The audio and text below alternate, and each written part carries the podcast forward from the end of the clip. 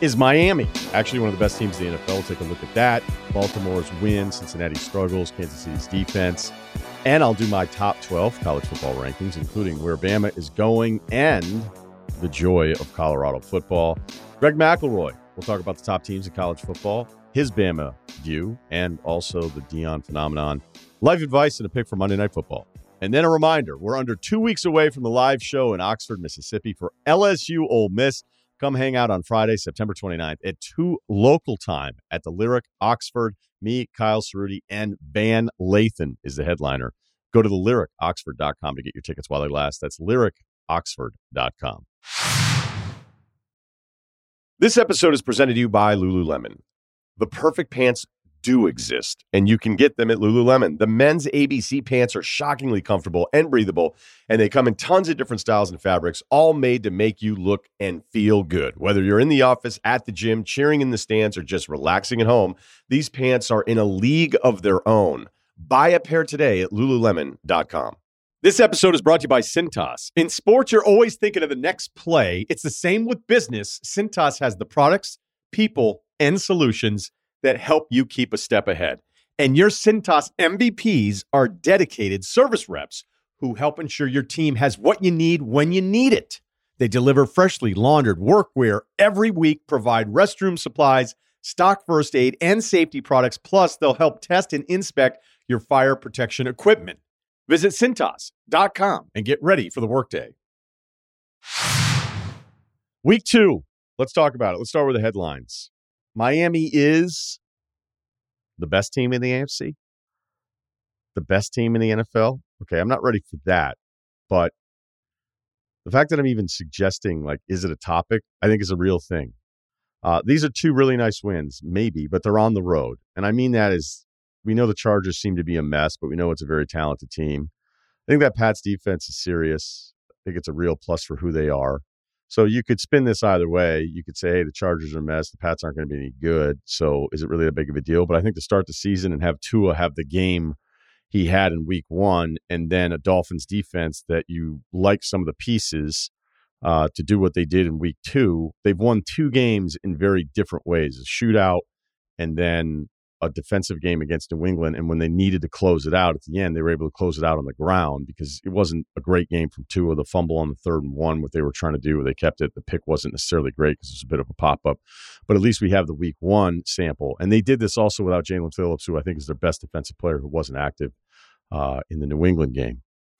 I want to talk about Coach McDaniel because you know, we've wondered, and I, I still think there's something to watching the NFL where most of us, despite how much we watch, how much we're into it, you're like, okay, but what is this guy actually doing that makes things work? Like, I don't know that it's explained to us enough from the people that are supposed to know everything. Hell, I'll see film room battles on Twitter.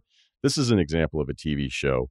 Somebody who studies film and then claims to know exactly what's happening and then gives us a take and then it's immediately dismantled by somebody else who has a really good resume and will study film. This happens all the time there should be a TV show on some sports network where it's like film versus film. And then both guys will present the same film and then their original point, and then the audience is left to decide. And then we get to throw shit at screen grab Twitter guy who thinks everybody was open and that lanes were wide open to run through. Because I'm at a loss when I think I kind of know something, and then I'll see somebody present something and go, wow, that's pretty compelling that's really interesting. And then somebody else who played will go, no, that's totally wrong. And then this happened. And I'm like, I don't, I don't know what to believe anymore. All right. But I do know this when you pay attention specifically to the motion that Miami runs in their offense, it is devastating against opposing defenses. I'm to the point, especially after last night's game, because it was something I was really looking for. I think I'd be telling my defensive guys in a matchup against the Dolphins, again, not a coach, not a linebacker, like, do not fall for the motion do not fall for it. Hell, be ready to go to the other side of the motion because it seems like motion is the best distraction in this Miami offense. And I understand like motion and the concepts and what you do and you're trying to disguise or figure out. Um, well, obviously, a lot of times it's just trying to figure out man or zone and that kind of stuff. And some of it can be a little more simple than we realize. But there's a couple plays in particular with McDaniel in this motion offense where when you watch it happen, you go, this is just really nice stuff and it makes your life easier in this offense. Uh, the second and 19 Waddle conversion they ran Hill out in motion. And if there was one thing that was very clear that New England was trying to do was take away the deep ball. And they played deep, they played off, and they moved when Hill moved. And Hill moves out to the right side in motion. And you can see Waddle actually comes back to make the reception, and it's mostly YAC on this conversion. But as soon as Hill moves out to the right side, three defensive players from New England on the right side move backwards. They just move like it's it's magic they have to move because they're worried about uh, Hill. On the Mostert TD, the first one, they looped the running back number 26, who had a couple touches in this game. They loop him back around to the right side. They run it left. On the Tyreek touchdown, Tyreek's outside, but then Smythe goes to motion, number 81, the tight end, to the far right it pulls people away. And then Hill has a really nice one on one turn and catch where it felt like the defensive back was a little late to it, but you're so freaked out against Hill. And then Mostert on the long TD run that closed this one off, there's motion all the way to the right behind Mostert, and it actually set up a block they didn't necessarily even need. Motion makes people move. On the second Mostert TV, uh, TD, when you look at it from the back cam, three New England defensive players all shuffle to their left away from where the run is designed. And so there are times when I watch motion and it's just to run it and then have a guy set up. Miami does it and they press the motion like right up until the snap and it's freaking everybody out. And it freaked out what ultimately I thought was a pretty good defensive effort from New England in this game after seeing what Miami did last week.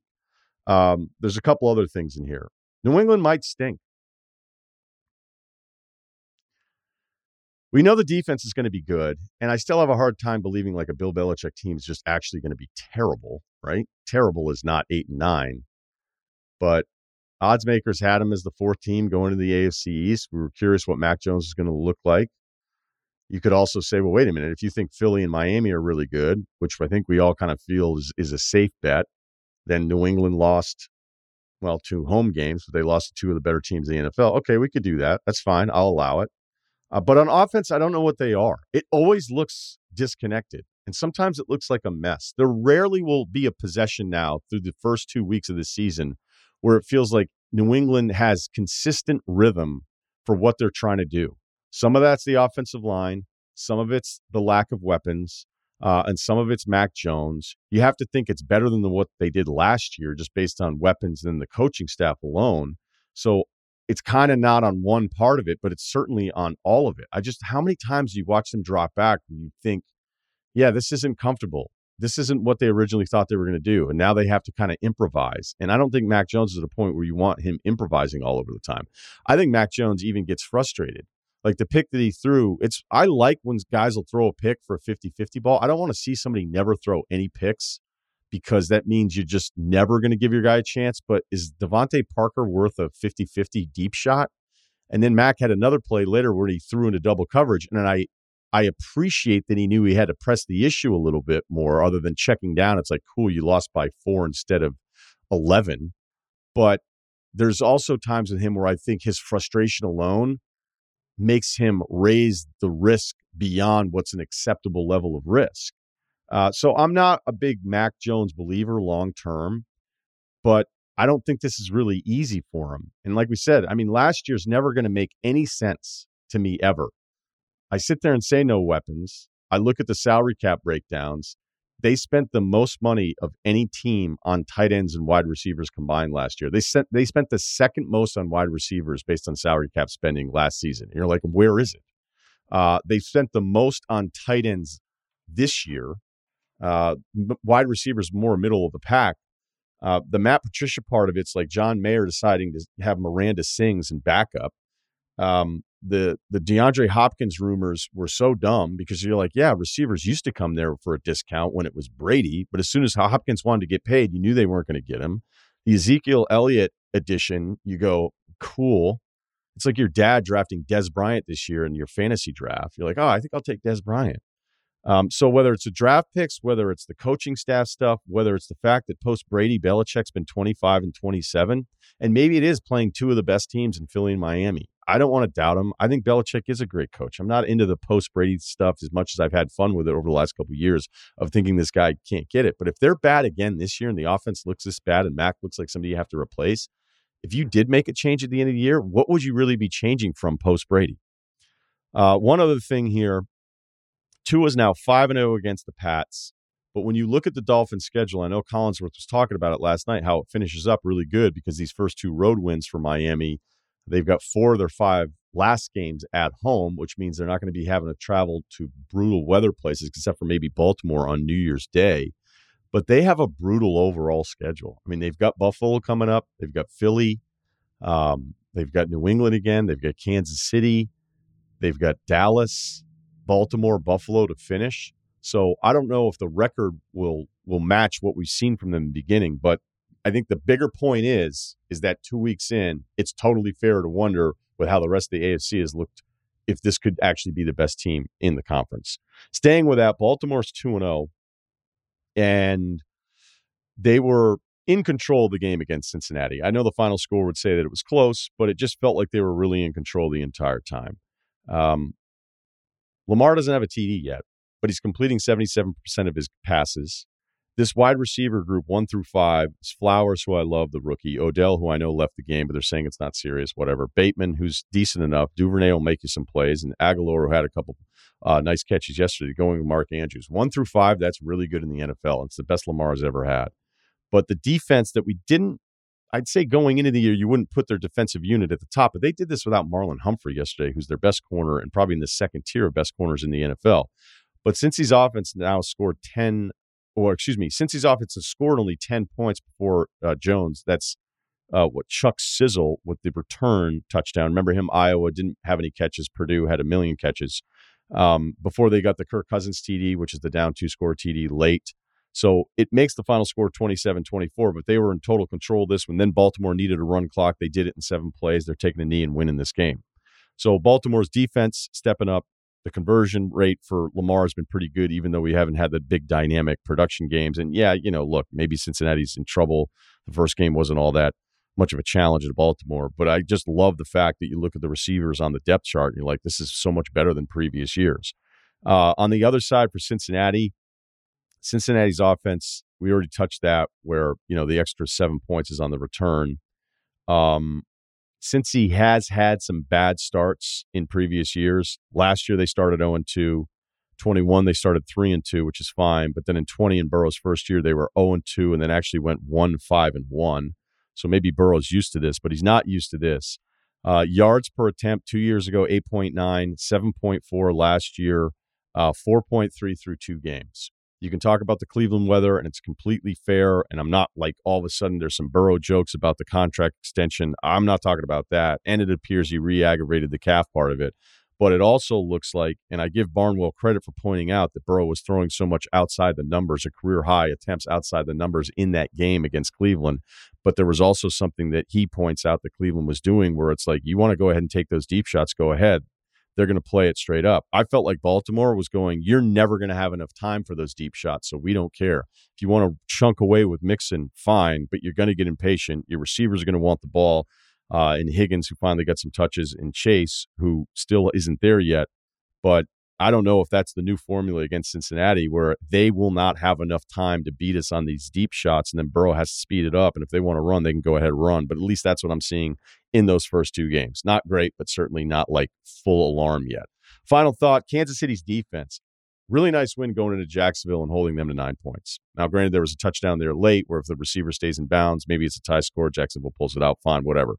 But in a year where the Jacksonville um, this Jacksonville team, we feel like they're loaded up on offense and ready to go. And a Kansas City defense, which traditionally has not been a strength during the Mahomes years, uh, that I thought was really impressive. Four sacks, three of 12 on third down for the Jags. Um, they've invested, I think, more than they get credit for and kind of overhauling this defense on the fly as they try to match all the talent with Mahomes. Um, on the other side for Kansas City's offense, 18 and a half points per game, the lowest since 2014. Granted, one game without Kelce. I'm never really going to worry about their offense, but I really liked what I saw from a defense that is always part of the, well, I wouldn't say part of the problem, but never felt like a strength with the Chiefs there. nice win against another team that I think is still in the picture in the AFC. Best win, Giants coming back against Arizona. Largest comeback since 1949. But the biggest part of this is I'll admit, I think like a lot of you, when you're watching how bad it was, you're like, man, I can't believe they paid Daniel Jones all that money. And now you don't get to do that. I may still think it privately. I may say it publicly again at a later week when I don't think he's going to be that good. But at least you avoid all that stuff. That's why I think that's the best win and not Washington because Arizona's not really even playing for anything, even though you felt good at least for 30 minutes for Josh Dobbs. So I have Giants' best win because of the historic comeback and the Daniel Jones part of it, and not Washington because I have that as the worst loss. So I wasn't going to just do the same thing. Denver loses after being up 18. Sean Payton, thanks to Mike Sando on this note, was 72 and 0 when leading by 18 points. Not the case now after the 35 33 loss uh, against the Commanders. And after it, listening to Payton go, we're not getting the play in. Was the same stuff last year with Hackett. We're not getting the play in.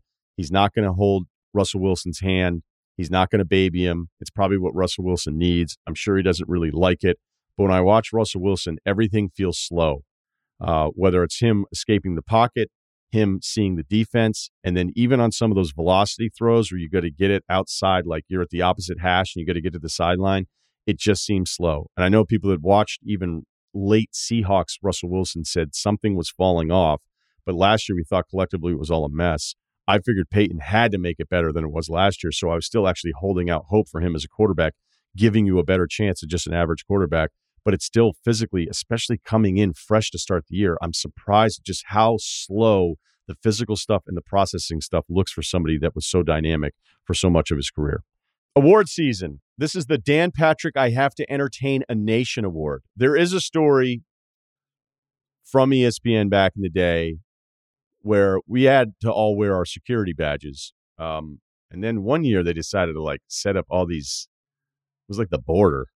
It was like really weird. You had to like swipe it to get in and then swipe it to get out again. And then I think a couple execs were like, this is really dumb. Why are we doing this? But way before that, when Dan Patrick was was in his prime, he, I think, walked through an area without his security guard pass as he was headed out to host the 11. And I think somebody may have made the mistake. I don't know if the story's true or not, but it definitely made the rounds where the guy was like, Excuse me, you got to swipe your badge. And he was like, I actually have to go entertain a nation. I want that story to be true so bad. Um, because just thinking of Dan Patrick delivering that line is perfect. And look, everybody believes it because we used to talk about it all the time. Uh, and no one ever said it like as a negative. No one was like, "Oh, it's an ego thing." It was just the perfectly timed quip on your way to host the Eleven as the biggest star at ESPN at the time. I love it. And I love the security guard was like, "Hey, the reason I'm giving out that award is the Geno Smith ref interaction, where Geno Smith was talking to the ref as the ref was announcing to the audience what was going on." And we've all seen the clip now where the ref says, "I'm talking to America here. Excuse me." That ref splits the checks. That ref hits you up for Venmo after a four couples weekend. Um, he reminds me a bit of a guy. I remember he was bartending. Uh, this was like a summer bartending gig back home, and I'm sitting there getting prepped up. Some guy came in. He he orders a drink. And he's like looking at me, sizing me up a little bit. He's like, "What's your story?" I was like, "Uh, cutting some fucking limes, dude." And um, he's like, You ever think about the Navy? I was like, No, I don't ever think about it. He's like, Well, and he just started giving me the full Navy recruitment speech. And I'm like, Look, I'm 19 and I'm bartending at the hottest spot in Martha's Vineyard. I'm having an awesome summer. I'm not joining the Navy. He's like, All right, cool. That's what I thought of when a guy, I mean, it's an incredible line, but the fact that that's what the ref chose to say, I think tells me a lot about him.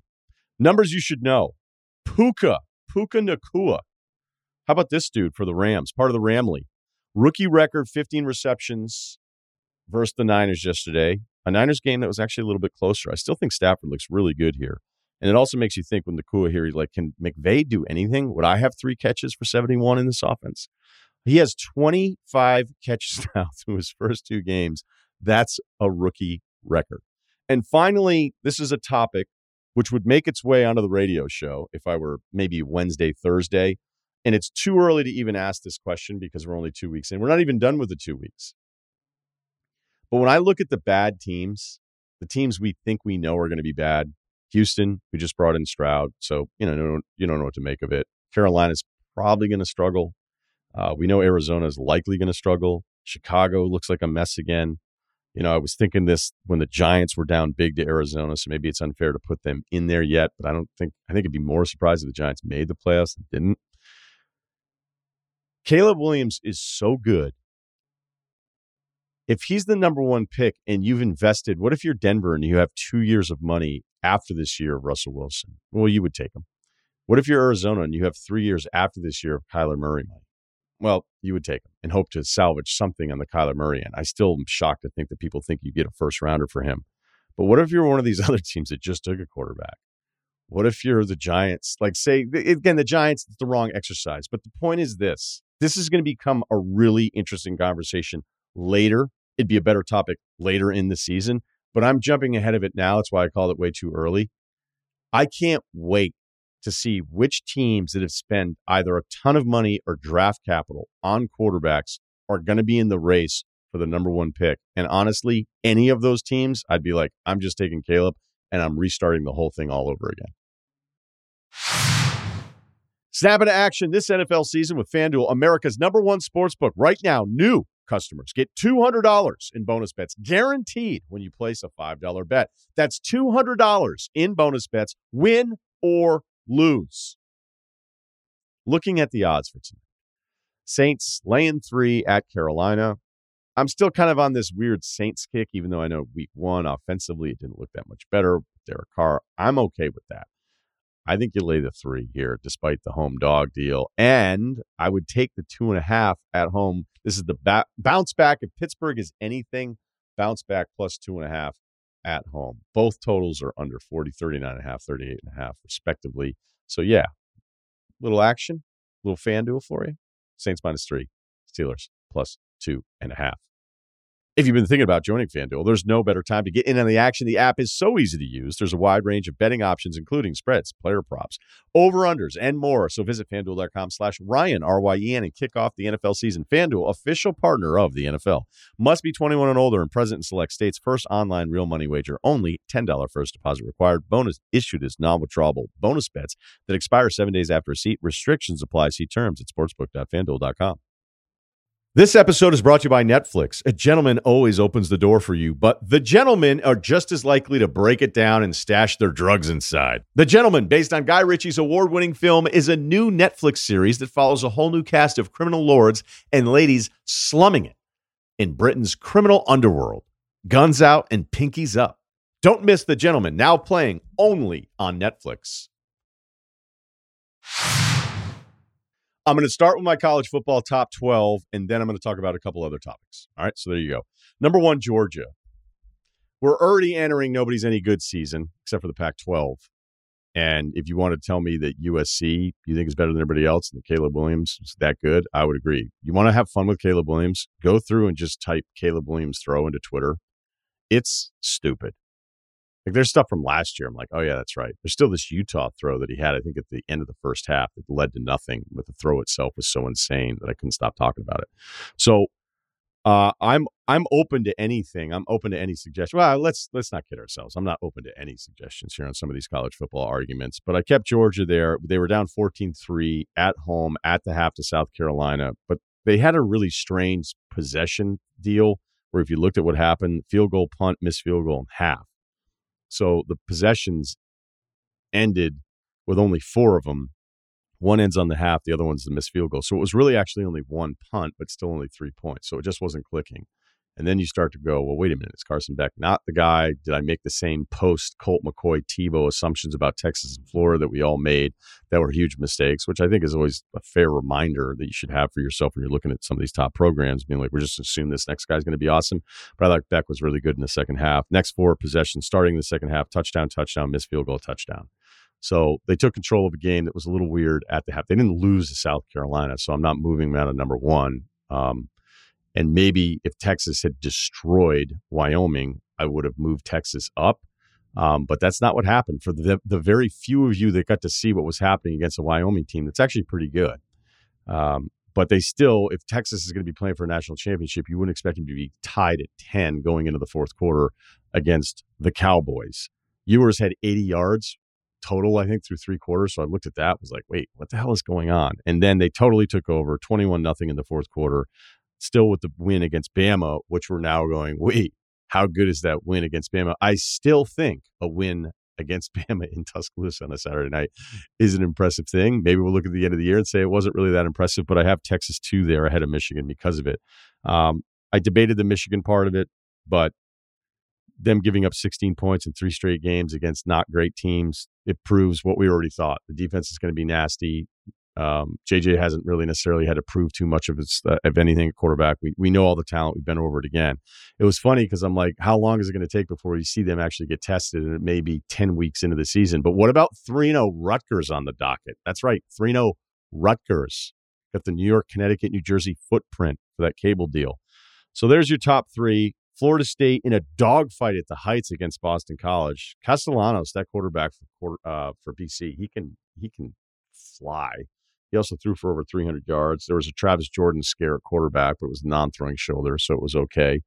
And there was a massive penalty at the end where you wonder if BC get the football back and a chance to win it. It was 31-16 going into the fourth. BC put together a nice little run there, but I'm okay with that because I think LSU's actually de- uh, should I say good, decent? No, I'll say good, and we'll get to them a little bit later because I do have them in my top 12.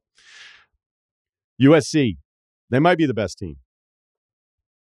They got Arizona State, and they're going to be at Colorado September 30th. We will find out. You know what? I'm changing it on the fly. I'm putting Washington five and I'm putting USC six. I'm open to either one of these teams maybe being better than everybody else. I just love the Pac 12 this year. And I love that they know who their quarterbacks are. I love all the weapons. And Washington has weapons. And Penix Jr., who now is the first Washington quarterback to throw for over 400 plus yards, three plus touchdowns in the first three games of a season for the Huskies. So I'm actually putting after the Michigan State dominance, where you thought Michigan State would probably come in. If you've watched them all this year, they're not great considering everything that's going on there with Mel Tucker. How would they respond? They did not respond well. Um, that was one I even thought about giving out. I think it was 16 and a half at that point, but I was like, I don't know. Power five, 16 and a half, not going to do it. So let me just move Washington ahead, just because even if we don't love Michigan State, a little bit better than the resume of USC's uh, win so far. Uh, number seven, Penn State. It feels like I dropped him. It, it, it's not really. It's just I'm moving Washington up. Uh, a bunch of these teams, like I've said, they kind of the number may be different, but I feel the same way about them. I think their defense is fine. I love Allar. I love the running backs and the offensive line. They were dominant against Illinois. Illinois doesn't really have any offense to speak of. That's its own issue. Um, but I still have them ahead of Ohio State, who we finally, at number eight, I have the Buckeyes. We finally saw the offensive outburst that I was expecting that was a winner against Western Kentucky. Uh, they they could have named their number on Saturday, and it was nice to look. I know it's a lesser opponent, but you just needed to see something like that ahead of the Notre Dame matchup this weekend to go, oh, right, that's right. Ohio State usually has more talent than everybody else. And McCord is clearly the guy at quarterback after a summer of wondering if the rumors of it being a tie were true. I'm going to remember that, Ryan Day staff. I'm going to remember that after you sold us on this being close and you pulled the coaches and you said it was 50 50. You didn't, even do it. You didn't even split time with them against Indiana. Number nine, Oregon, one of eight ranked Pac 12 teams, not in my top 12. That'd be a lot. Uh, eight AP top 25 teams. Oregon. Number 10, Notre Dame probably wasn't great to leave him out after the NC State blowout. So why are you putting him back in now? I don't know. They're 4 0, kind of running out of teams. And I I probably could have snuck him in at 12. I mean, hell, I was even flirting with Kansas State, but that was an incredible win uh, by Mizzou at home against a Kansas State team that I, I usually give the benefit of the doubt to. So I'm going to put Notre Dame 10 because I was kind of like running out of ideas here. And the thing I'm really looking forward to here is that Notre Dame if you look at this, uh, and and I use a couple numbers from Matt Brown here from the Athletic, but Notre Dame is four and nineteen in top ten matchups since 1994, and it's true. Like if you're a Notre Dame fan growing up, they won these games and now they lose them. So we'll see. And with Ohio State looking like they did against Western Kentucky, I think it changes the entire conversation of the week leading up to it. But Hartman's terrific. The running backs are terrific uh, not really tested other than NC State. You know, you say, hey, they got a good quarterback. It's a decent enough talented team, and they put it on them late. Um, but yeah, Notre Dame probably should have been at least 12th for me last week, but I didn't. And that's okay. We're all learning together every day. Number 11, Utah. Nate Johnson is the guy until we find out what's going on with Rising. And then number 12, LSU.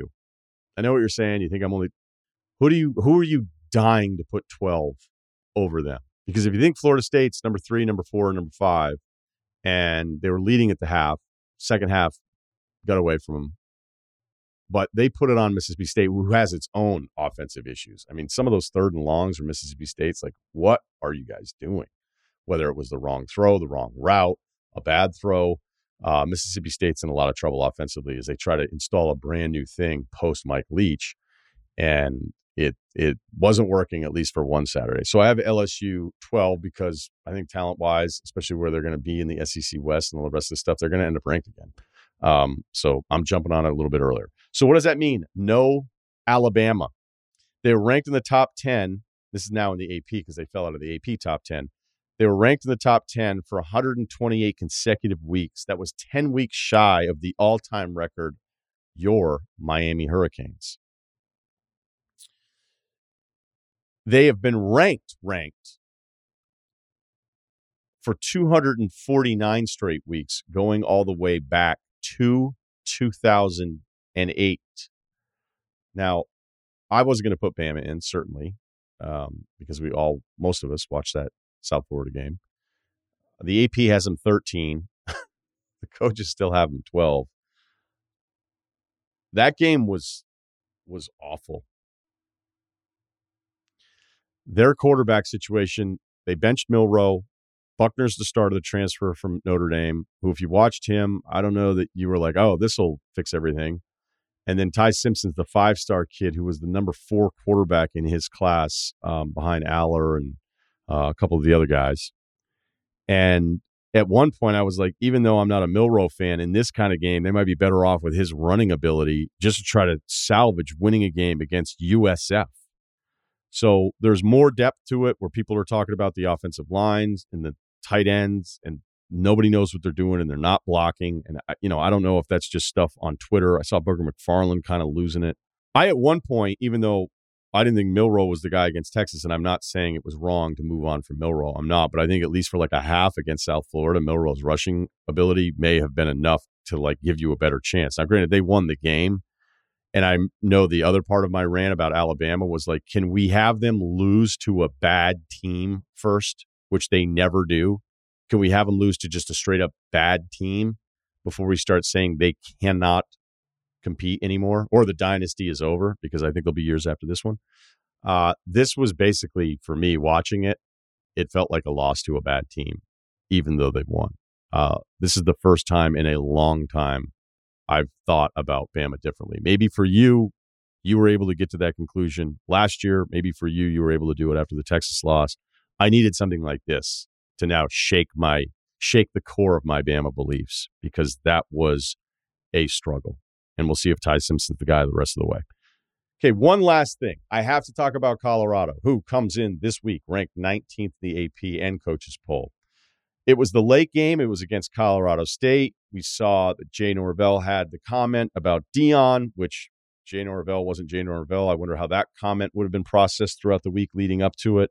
The hype, all of the shows are there, 60 minutes. We saw that graphic a million times. Hell, we even got a life advice email asking us if we wanted to go to a game as the show, just to go, just to go hang out. I'd love to hit up the Walrus in Boulder. Um, but we had other stuff going on.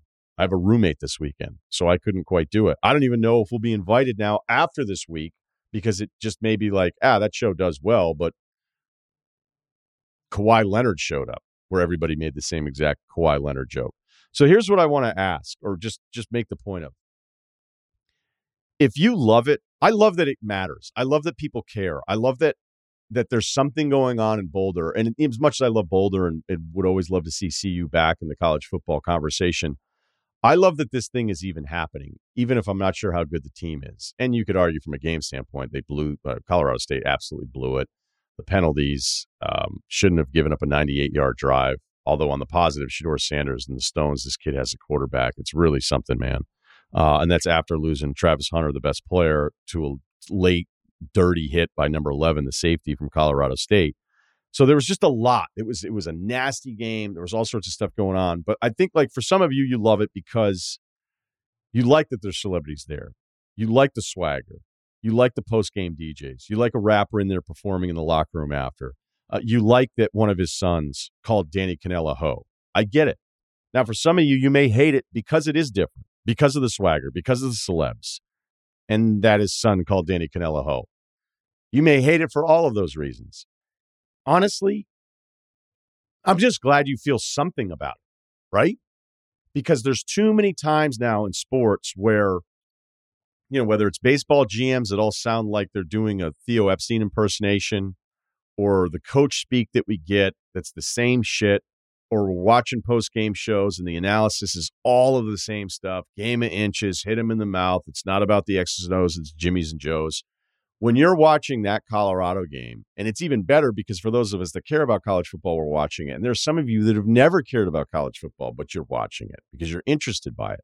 That we have something right now that was nasty all week, nasty out on the field, and an entertaining game, and it keeps the story going. Yeah, I kind of think Oregon and USC are going to combine for 50 or excuse me, combined for like over 100 points against the CU defense that seemed to have some real problems with those crosser routes underneath. So there'll be that part of this. But even being here where it is a conversation and people have some reaction, good or bad to it, all of that is important for sports. And I love that we have it at this small program now, which, yeah, it's a power five, but you know what I'm talking about. We're talking about CU football. It's not Alabama. It's not Texas, not Ohio State, on and on and on. We all know the list. I love that for a night, Again, it owned it for an afternoon week one. It owned it for a night on Saturday night when there were no other games on. And people I've never heard from talking college football are hitting me up asking me if I'm watching this. This episode is supported by H&R Block. Knock, knock. Real estate pros. You could save up to 30% when you file your business taxes with Block Advisors instead of a typical accountant. That's because Block Advisors was built by H&R Block to provide small business tax prep that doesn't cost an arm and a leg. Their tax pros are specially trained to help real estate pros like you get every available credit and deduction, 100% accuracy guaranteed. Visit blockadvisors.com slash real estate today to get started. Average savings based on national average fees for federal form 1040 plus Schedule C and one state filing and latest available 2020 survey conducted by the National Society of Accountants. Pricing may vary. See blockadvisors.com forward slash guarantees for full details. I'm excited to do this. It's been a while. Greg McElroy, national champ, college football analyst for ESPN, and also always college football, his always college football podcast, uh, joins us to talk some ball. So, before we get to the Bama stuff, I just don't want to start there. Let's uh let's start at the top. You know, I did my top 12. I kept Georgia there. I watched the South Carolina game. You know, I think the score was alarming, but the way the game ended up playing out in the second half, you're like, okay, whatever, they figured out. But I do think that we're very, very early in the phase of every other part of the country telling the other part of the country all their football stinks. Although I don't think you can say it to the Pac 12. Uh, but how do you feel at least about the contenders, the five or six contenders that we kind of land on at least this year? Well, I think Georgia, I completely agree with you. If I could get second half Georgia against South Carolina every week for 60 minutes, no one's beating them. I mean, that they ran the ball for the first time really all year. That had been, they, I mean, they'd run it, but not with a traditional running back. The offensive line has had their fair share of misses so far up to this point. So I think that group's collectively kind of been a work in progress. Defensively, they didn't really get challenged up until they played against Spencer Rattler and company. And in the second half, after Rattler went 16 of 18 in the first half, getting the ball out really decisive, really accurate, they started to tee off. They said, all right, forget about it, man. We're going to dictate and we're going to heat you up. We're going to pressure you. We're going to just bring them from everywhere. And you're going to start seeing ghosts and you're going to not be able to go through your progressions as quickly. So that I think was a significant adjustment that will pay a lot of dividends down the road. I would have them at number one. At number two, it's going to be probably a little bit more, uh, I guess you could say, controversial, for lack of a better word. I'd put Washington at two. And I, I know a lot of people right now maybe need to see it to believe it. Maybe they don't respect Michigan State. Maybe they don't respect Boise, who they played in the first game of the year. But I look at what Michael Penix is doing, and Ryen, he's absurd. I mean, absurd. Down the field passing attack that is difficult to defend. The guy averages like 12 air yards per attempt. So on average, the by the way, the college football average is about eight yards per attempt. So basically that's that's kind of where they're at. The ball's traveling 12 and a half, 12 yards downfield per attempt. And he's only been off target on 8% of his throws this year. The national average is like 17%. I mean, he is unconscious and his weapons are off the charts. And I know their defense maybe still is the question. Maybe they haven't been challenged yet, but I'm thoroughly, thoroughly impressed with what they're doing right now. Florida State, I would have three. I still think they had the best win of the season. If I want to be a prisoner of the moment, I can nitpick the performance against Boston College. It was a sleepwalk performance. Clemson's coming up next week. Can I put some stock into it? Sure, but probably not as much. It was a survive and advance situation for the Seminoles, and their best win got stronger with how LSU played this past weekend. Texas, I'd have it four. Obviously, great win against Alabama two weeks ago in Tuscaloosa. A little bit of a sleepwalk situation against Wyoming, tied going into the fourth quarter, but pulled away.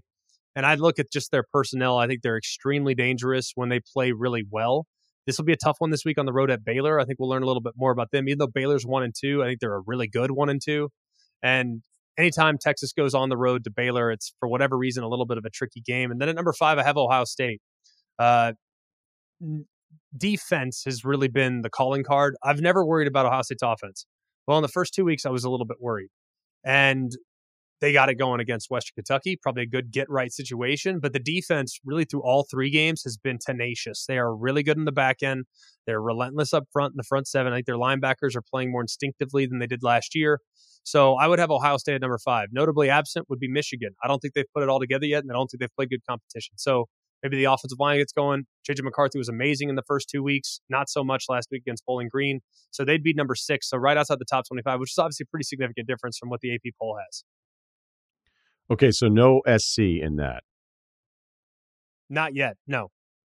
Partly because I'm, of level of competition, Ryen. I mean, I I think they're better on defense than they were a year ago, but I just don't know yet. And uh, I think part of the concerns that I have with that group, I'm not going to be able to feel great about it until I actually see them playing against an offense with a pulse. So, so would you would you pick Washington straight up then right now? I mean, again, if we're talking, let's just say neutral field, make believe, you'd pick Washington yeah. straight up against SC. I would, yeah. I think Washington has a first round defensive end and Bralen Trice. Uh, I think their their front seven defensively is collectively a little better than than USC, and then I think in the back end, they that was the biggest concern last last year. They've looked pretty good up to this point. Now, Michigan State how good are they? I don't know, but they're better than anyone that SC has played at this point. So part of it has to do with who they've played against and the fact that they are just a little bit more tested than what we've seen from the Trojans. The Penix Jr. story is not only the story of like, could he win the Heisman? And by the way, I don't necessarily disagree on the SC thing. I just wanted your perspective on it because sure. you're right, based on their competition. But at least I'm seeing like absolute domination, and I'm mm-hmm. seeing guys run around with SC where I'm like, oh wait, who's that guy? Like, oh, that's the freshman. We're like, oh, okay, you know, like it's like the beginning of the college football season. We're like, wait, I got to write down who's number three, and then you go look it up, and you're like, oh, geez. Penix Jr. when he was at Indiana. Now, granted, he's on his sixth season here.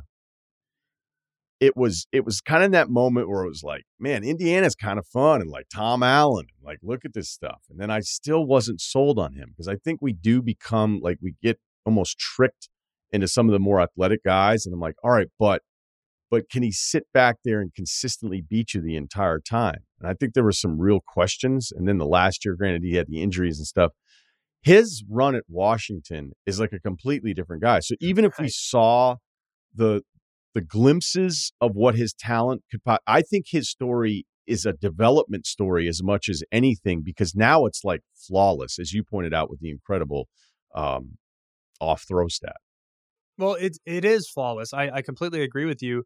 But I, I think we and Ryen, we're all you know, we're all kind of victims of this. And and I don't like that this is where we're at, but it's the truth. It's if you haven't done something by your sophomore year, then are you even good? You know, like it's we cast judgment on guys and it takes years for people to change their opinion on what a guy can ultimately be for instance, the Joe Burrow example, Joe Burrow, even in his first year at LSU, was as average as the day is long. I mean, I think at that year in 2018, he was like a 61% completion guy. He, you know, had a it was obviously an offense that wasn't necessarily suited to to the skill set. And now, you know, he's least prior to the big contract, you know, one of the best players in the world at his position. Uh, hopefully, he'll get back to that. Of course, not taking shots at Joe, but there are guys where the light goes on a little bit further down the road. And you don't have to be a superstar day one, day two, day three, year one, year two, year three to ultimately become a superstar down the road. So I completely agree with you with Penix, Penix's development, but I also think a lot of it has to do with his coaching staff. I, I think his offensive staff, the brain trust that he can lean into, Kalen DeBoer as head coach, and then Ryan Grubb, his offensive coordinator, they're as good as there is in college football as far as making their quarterback comfortable and creating favorable matchups against the defense. When you're looking for whether or not DeBoer, everybody's raving about him and Grubb, but I forget who it was recently was like, I think in game, Grubb is like one of the five best guys at making it happen. You see stuff the rest of us don't see. What do you, it doesn't even have to be specific to Penix Jr. or the staff, but when you're watching a game, whether it's in game or, or prep, what are the things that you see where you go, this offense does a great job versus an offense where you're like, they're not doing him any favors? Well, me, I always try to play the game when I'm watching the tape, whether I watched it live or I'm watching it back on the coach's copy. I try to just kind of play the game and I try to predict before the snap based on formation what they're trying to do. And th- they are really unpredictable. I mean, I know that their identity is to push the ball down the field, intermediate and deep ball passing attack. So it's you can kind of lean in that direction. But the best thing that they do is they are able to consistently create issues for the secondary by identifying guys that are potentially liabilities in coverage and they put their best weapon whether and they have three of them, which is super helpful. but they can take their best weapon and say, all right, well, we want that receiver, Rome Odunze. We really want to work him in the slot here against this safety. And when we get in this formation, this safety is going to be responsible because they're going to check to it or whatever. This is an oddball formation. This safety now is responsible for our best weapon, Rome Odunze and he's going to be able to beat this guy to sleep. And then you look at just how much separation their guys are able to create. I mean, they are so open almost all the time. And Penix, by the way, it's easy to throw to open guys, but the next level NFL accuracy, he's hitting guys right in the face mask. And then the run after catch, because of how accurate he is, makes them even more difficult to defend. So they're really unpredictable. They always seem to create really favorable matchups and they do a really good job, I think, as far as the protection's concerned. I mean, Penix been dro- sacked on less than 1% of his pass dropbacks. I mean, less than 1%. I remember when we were playing against Tom Brady, and this was when I was in New York with, with the Jets, that, that short, albeit infamous, uh, few year run. And I remember Rex Ryan saying in the team meeting before we played Tom Brady, every time he hands it off is a win for us as the defense. Like we, we every time he hands it off, that's a win. Well, the same can be applied to Michael Penix because every time he drops back to pass, the Washington offense gains 11 and a half yards. Every single time he drops back to pass. So they do an amazing job of, I think, keeping teams a little bit off balance. They spread you horizontally and they create really favorable matchups. So it's it's a fun one to watch. But there's a bunch of really cool offenses in college football. And it started to matriculate its way up to the NFL, but it's not all the way there just yet, just because the players are so much more capable. All right, that was a very good answer. Uh, I think that's a good segue into Bama. The floor is yours. well, uh, we've kind of gotten to a world in college football, and uh, I think in some ways you can see it maybe in the NFL too as well. Is that the offensive lines are just not as good as the defensive lines across the board? You know, defensive lines are just better uh, than offensive lines right now. Um, and Alabama is really struggling along their offensive line. Now, a lot of people will point to the quarterback because that's going to be, you know, more of a lightning rod for clicks and lightning rod for reaction. And just just take the quarterbacks out of it for the moment. If you can't block them, you can't win. Simple as that. And right now, the offensive line, which was supposed to be the strength, has been a liability. And you can win without an elite offensive line. I believe that. especially with the way college offenses utilize tempo and scrambling quarterbacks and things like that. You can win without an elite offensive line, but you can't win with an offensive line that's a liability. And right now, they're having a hard time with the athleticism of the defensive fronts they've faced up at this point.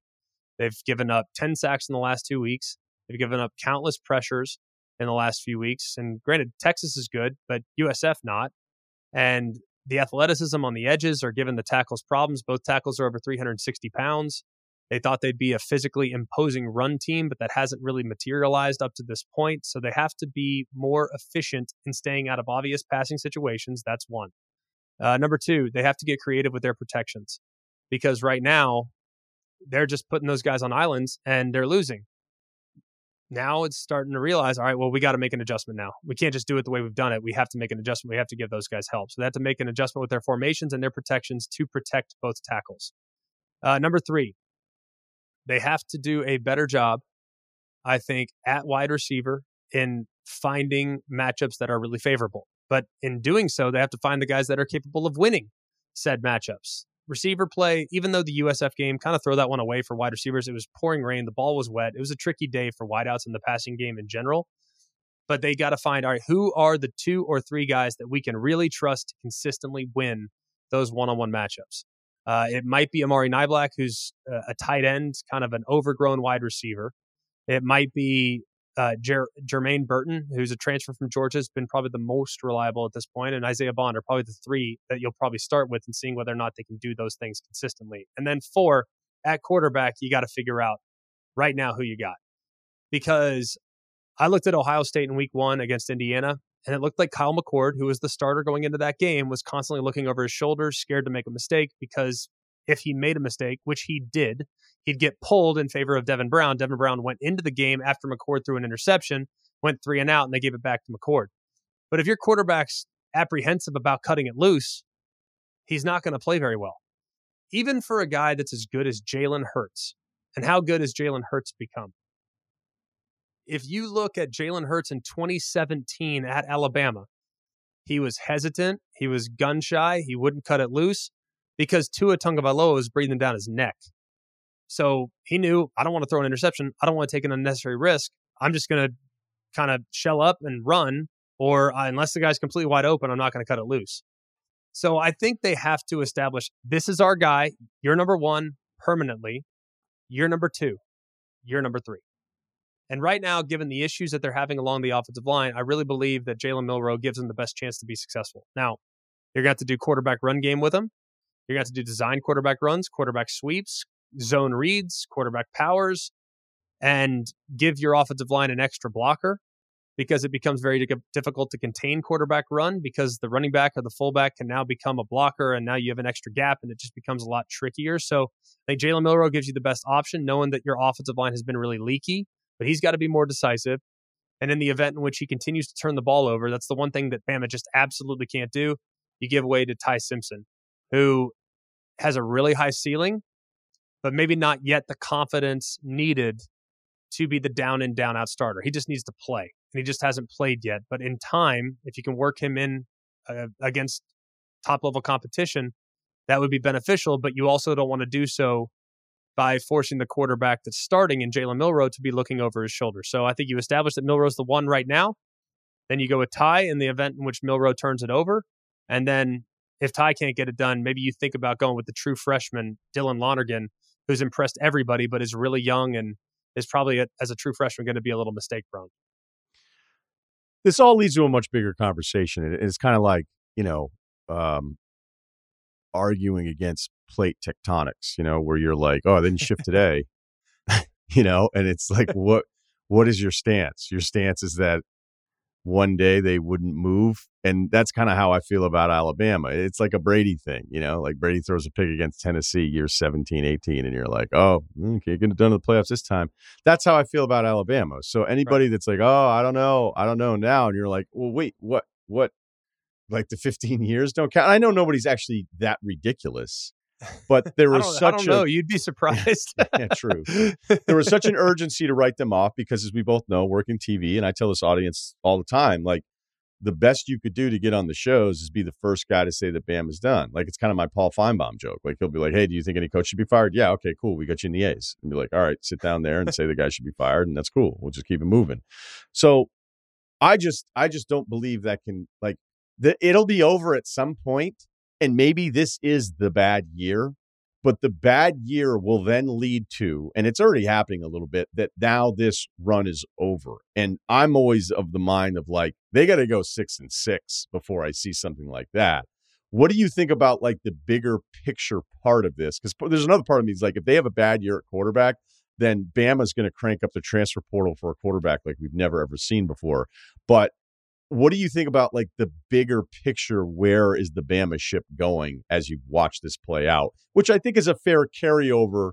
Um, despite I think those losses are good losses and how they lost last year, but collectively that team wasn't as complete. And it was a lot of Bryce Young. 100%. I think that it's all fair. I think it's a completely reasonable conversation to have. And here's how I've kind of poised it up to this point, Ryen, is that the gap that Alabama at one time had between everybody else is significantly smaller. And that that goes for that goes for pretty much every team in college football. The margins are smaller, partly because you no longer have the depth. For instance, back in the 70s, Bear Bryant could recruit 12 quarterbacks a year if he wanted to. There were no scholarship limitations. So you could just recruit as many guys as you want and stash them on your roster just so Auburn doesn't get one, or Tennessee doesn't get one, or Georgia doesn't get one. And you're no longer afforded that luxury because if you aren't, I guess, playing or playing meaningful minutes as a young player, you're going to look for greener pastures. How do I get on the field? I'm going to transfer out. So, what Alabama's always done a remarkable job of, they've obviously recruited really well. We understand that. But they've always really done an amazing job of developing the players. And it's a lot harder to develop now because you're not going to just sit there and be content with all the scout team reps that you can possibly handle. You're not going to be as content not playing meaningful minutes against top flight competition because I can now transfer to say, uh, you know, Kentucky and, and and go be a starter, or I can develop as a backup, get 20 to 25 snaps a game, and be an elite player as a junior. Instead, I can just go and be a guy and play 60 snaps and hopefully accelerate my development and get to the league faster. And that's happening at a lot of different places. So I think that's something that they're trying to juggle. And as a result, they've had to go really young at a few different positions. The left tackle's a true freshman. The, I mean, Jalen Milroe, a, a third year player. Ty Simpson's a second year player. I mentioned Dylan Lonergan, who could potentially find his way to the lineup as a true freshman. You have a bunch of freshman and sophomore wide receivers. You have some freshmen along the defensive front seven. You have a true freshman starting at safety. So they're a lot younger than they used to be. And while Alabama's relied on freshmen in the past, they have had enough veteran guys around those freshmen to be able to kind of cover up what mistakes a freshman might make out there playing meaningful minutes. So I don't think Bama's run of winning and being able to beat every team on their schedule is over. I think Alabama can beat every team they play. The problem is they used to be able to play their B minus game and still win. And no longer is that the case. They have to play their A game to win the game. And if they play B plus and the other team that they're playing against plays A minus, the other team they're playing against with an A minus performance is going to win. So the margins are much smaller, partly because of the portal, partly because their youth at certain positions they didn't have six, seven years ago. And and the fact that everybody their entire offseason is really dedicated to, hey, here's how we neutralize this team. So when you beat Bama, you rush the field. I mean, it's a big, big game on every single team schedule. And or for a team that's State. young, yeah, for a team that's young, that's a difficult amount of pressure to kind of shoulder and to carry into you every single time you take the field. Okay, last Bama thing, and then I want to ask you about Colorado. You know, you got to know Nick pretty well, I imagine, as a starter. Um, I always kind of think it's funny because going into 2010, when you had three losses, which is like the bad, the other bad season, and, I, and I'm using air quotes.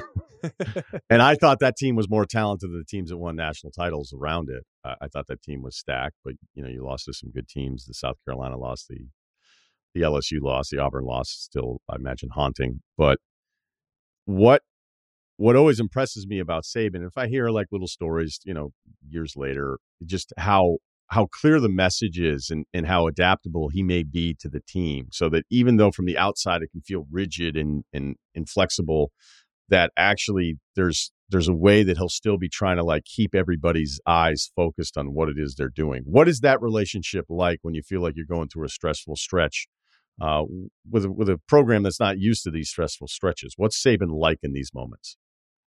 Well d- dating back to my experience in 10 I mean, we lost two games by a combined four points, you know, and we we lost badly to South Carolina, where Alshon Jeffery just killed our true freshman corner, uh, who was Dee Milliner, who ultimately went on three years later to be a first round pick.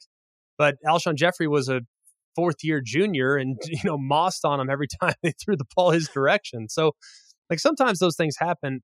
What I've noticed with coach is when you're riding high and believe me, there have been a million examples in which the teams I played for or the teams that that have come since, when you're riding high, he's going to rip you to shreds. I mean, he's going to wear you out.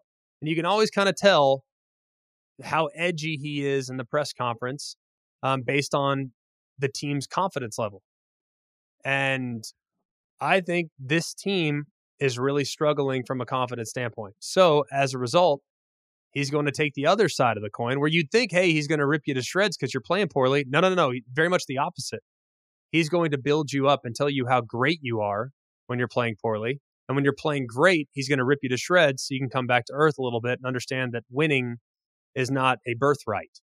So he does an amazing. I think that's why the program over the last 15 years has been so insanely consistent, is because the guys are never too high with the highs and too low with the lows. He tries to build you up when you're down. He tries to tear you down when you're up. And as a result, you try to stay as steady as humanly possible. So I would imagine with this group right now, there's a lot of love that they're feeling from coach. I think he's probably showing them all the things that how close they are on certain things. How, hey, if we do this, guys, look at the result. As opposed to if they win the game by 40, hey, here's the play you screwed up on. Even though it resulted in a sack, you screwed up this coverage. You know what I mean? So he has a tendency to meet you in the middle and and adjust his own approach based on what he believes the team needs. So I, I would imagine right now it's it's a lot of love going on in Tuscaloosa behind closed doors. I made the argument at the beginning that no matter how you feel about Colorado, this is just great. It's great for football. I like that people are concerned about outcomes of of a team's games that they would have never cared prior to Deion showing up in Boulder. Are they good though? It's a great question. Um, it's a, it's like a pop culture, like phenomenon. You know what I mean? Like Deion Sanders is a phenomenon. I don't really know how else to describe it. And I've never, Ryen, I've been doing this 10 years and have been around sports my whole life. And my dad worked in, in pro sports forever. I have never been around a more polarizing team. And it's it's truly amazing. I personally we remain unbiased uh, when we covered the college football landscape, but I'm rooting for Colorado. I think it's drawn people in, and people that maybe never had an interest in in the sport are now watching and caring. I mean, I turn on 60 Minutes after the afternoon games go final.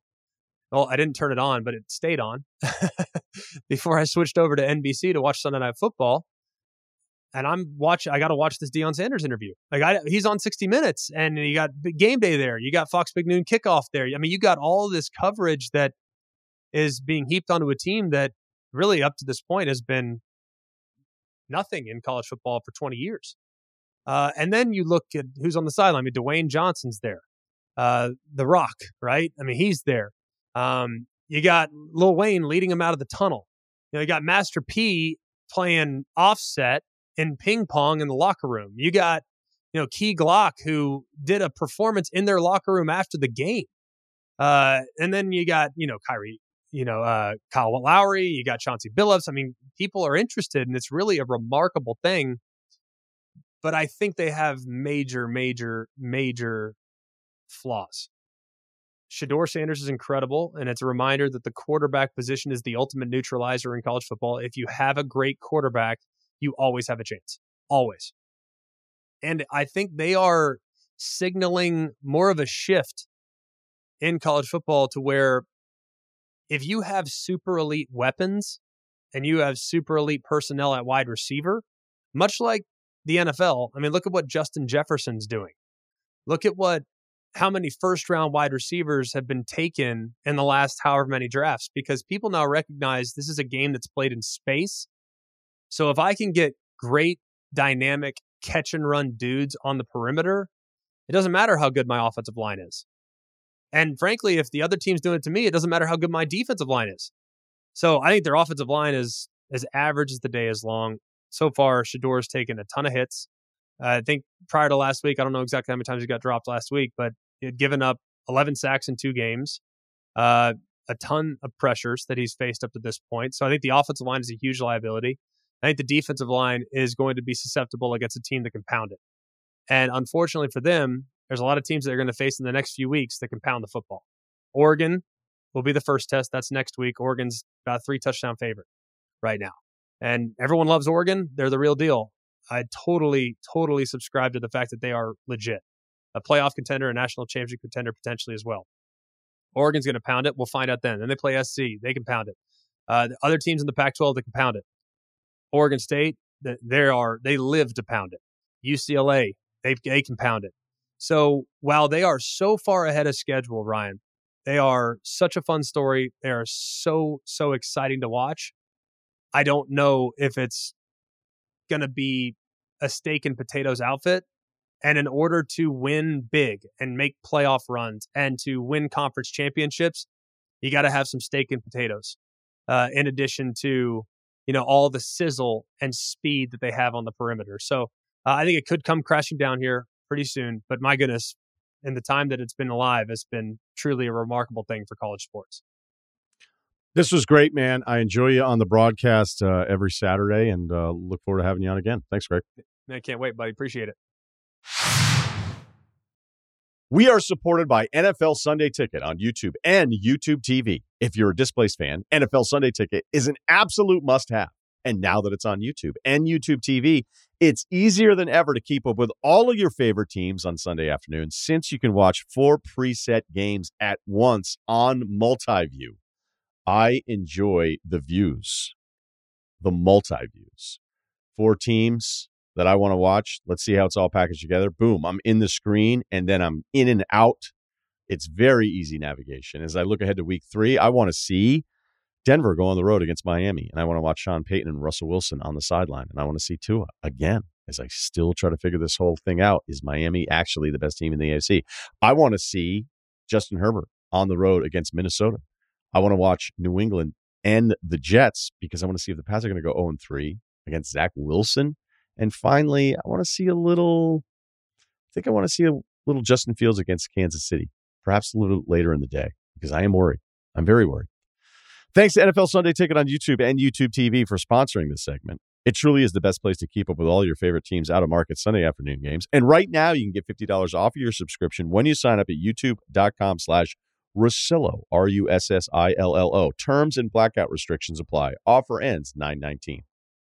This episode is brought to you by Seed. You know, as you're getting a little bit older and you're like, hey, I wonder if I need that supplement. What's going on with that one? Does this one make me feel better or did I just buy it? Or did somebody suggest it? I'm not really quite sure what the deal is. I'll tell you this probiotics, the right ones, they work. Did you know that most green powders and probiotics don't survive digestion? Seed's DS-01 Daily Synbiotic is engineered in a two in one capsule to safeguard viability through digestion for complete delivery to your colon a broad spectrum probiotic and prebiotic formulated with 24 hour clinically and scientifically studied strains for whole body benefits, including gut, heart, and skin health. Visit seed.com slash Ryen, R Y E N. Use the code 25 Ryen, R Y E N. That's 25 Ryen to start seeding today. They say money can't buy happiness. Look at the fucking smile on my face. Ear to ear, baby. You want details? Fine. I drive a Ferrari 355 Cabriolet. What's up? I have a ridiculous house in the South Fork. I have every toy you can possibly imagine. And best of all, kids, I am liquid. So, now you know what's possible. Let me tell you what's required. Life advice, life advice, rr at gmail.com. What's up, Kyle? What's up, Steve? How are your weekends? Yeah, it's been better. All good. Nice to see the Pats are practicing their late game laterals, though. That's cool. That was pretty sick, to be honest. Almost. I'm not. I'm not like even. I have no dog in the race. I just don't know how you overturn that call. You, bet- you bet on dog happen. races? But uh, yeah, it was a tou- it was a, it was a tough pod for uh, for you and Bill last night. So sorry. Tough week for just- me, by the way. I'm just getting shit left and right for my college football picks. They haven't been good. I, I hit my first week uh, 0 and 3 since. Um, Alabama let me down. We're doing that's why we did some stuff on Alabama today. But my bad. I'll turn it around.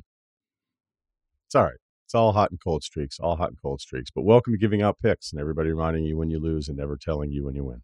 So yeah, it's uh it's a fun game.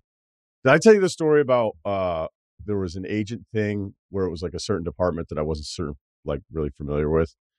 And it was like an intro and it was my agent and then he was connecting me with a different department. So it was a different agent and then like a couple other agents.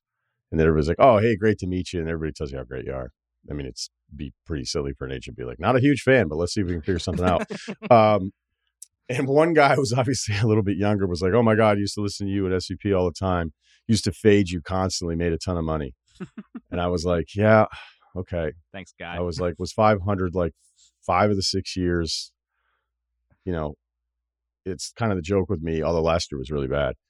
And I was like, it's always funny when I meet somebody and they're like, oh, I made all this money when I faded you. And it, it basically like, I don't brag about doing great because I don't do great. But at the same time, like, what the fuck?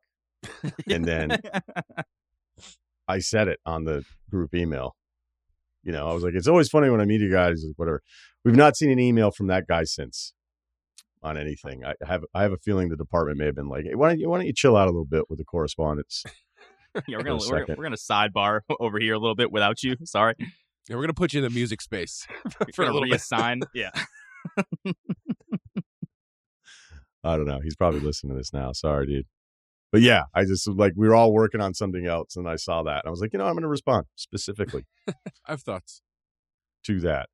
Okay, uh, question, real quick one before we get to the two submissions. Love the pod, 42, Leo. We're good on the. We don't need your. You did it. We read it. Ash, That that's not an invitation for everybody else to start doing it. Uh, six three, somewhere between two fifty and two seventy five. I refuse to weigh myself. Player comp, Bill Wennington, but not freakishly tall. Love Bill Wennington. I'm taking my nine year old son to Australia next summer. Sorry, young Ryen. Okay, stop. We would be flying from Toronto to Brisbane via LA. My son suggested we spend three or four days in LA to check out Disneyland, Hollywood, etc. I immediately thought of popping by the Frolic Room. Am I allowed, or is anyone allowed, to bring children to the Frolic Room? Um, that's a Uh, question for Kyle. I wouldn't recommend it. Although, like I said, uh, a lot of times the the bouncer who's supposed to be there just isn't there. So um, it'd be a roll of the dice. But you know, you you risk. Now somebody's going to tell you not to bring a kid in. Although there's plenty of dogs in there, which for some reason is fine. But Is that the uh, I. I I don't think it's well. I mean, I don't know. It's like uh, you know, animals around uh, like consumables. It's not really like okay, but I guess for some reason, kids around uh, beer is definitely not okay. So I would say it's not going to work out, and you're probably going to get yelled at. So I wouldn't do it. I would. I mean, There's a I Funko store, a Funko store like a block away. If he could entertain himself. No, I'm just kidding. He's nine. Nine, that part of town, solo yeah, I don't think so. from I don't think Toronto. Fine. No. I'd suggest at like 29. It's not the safest.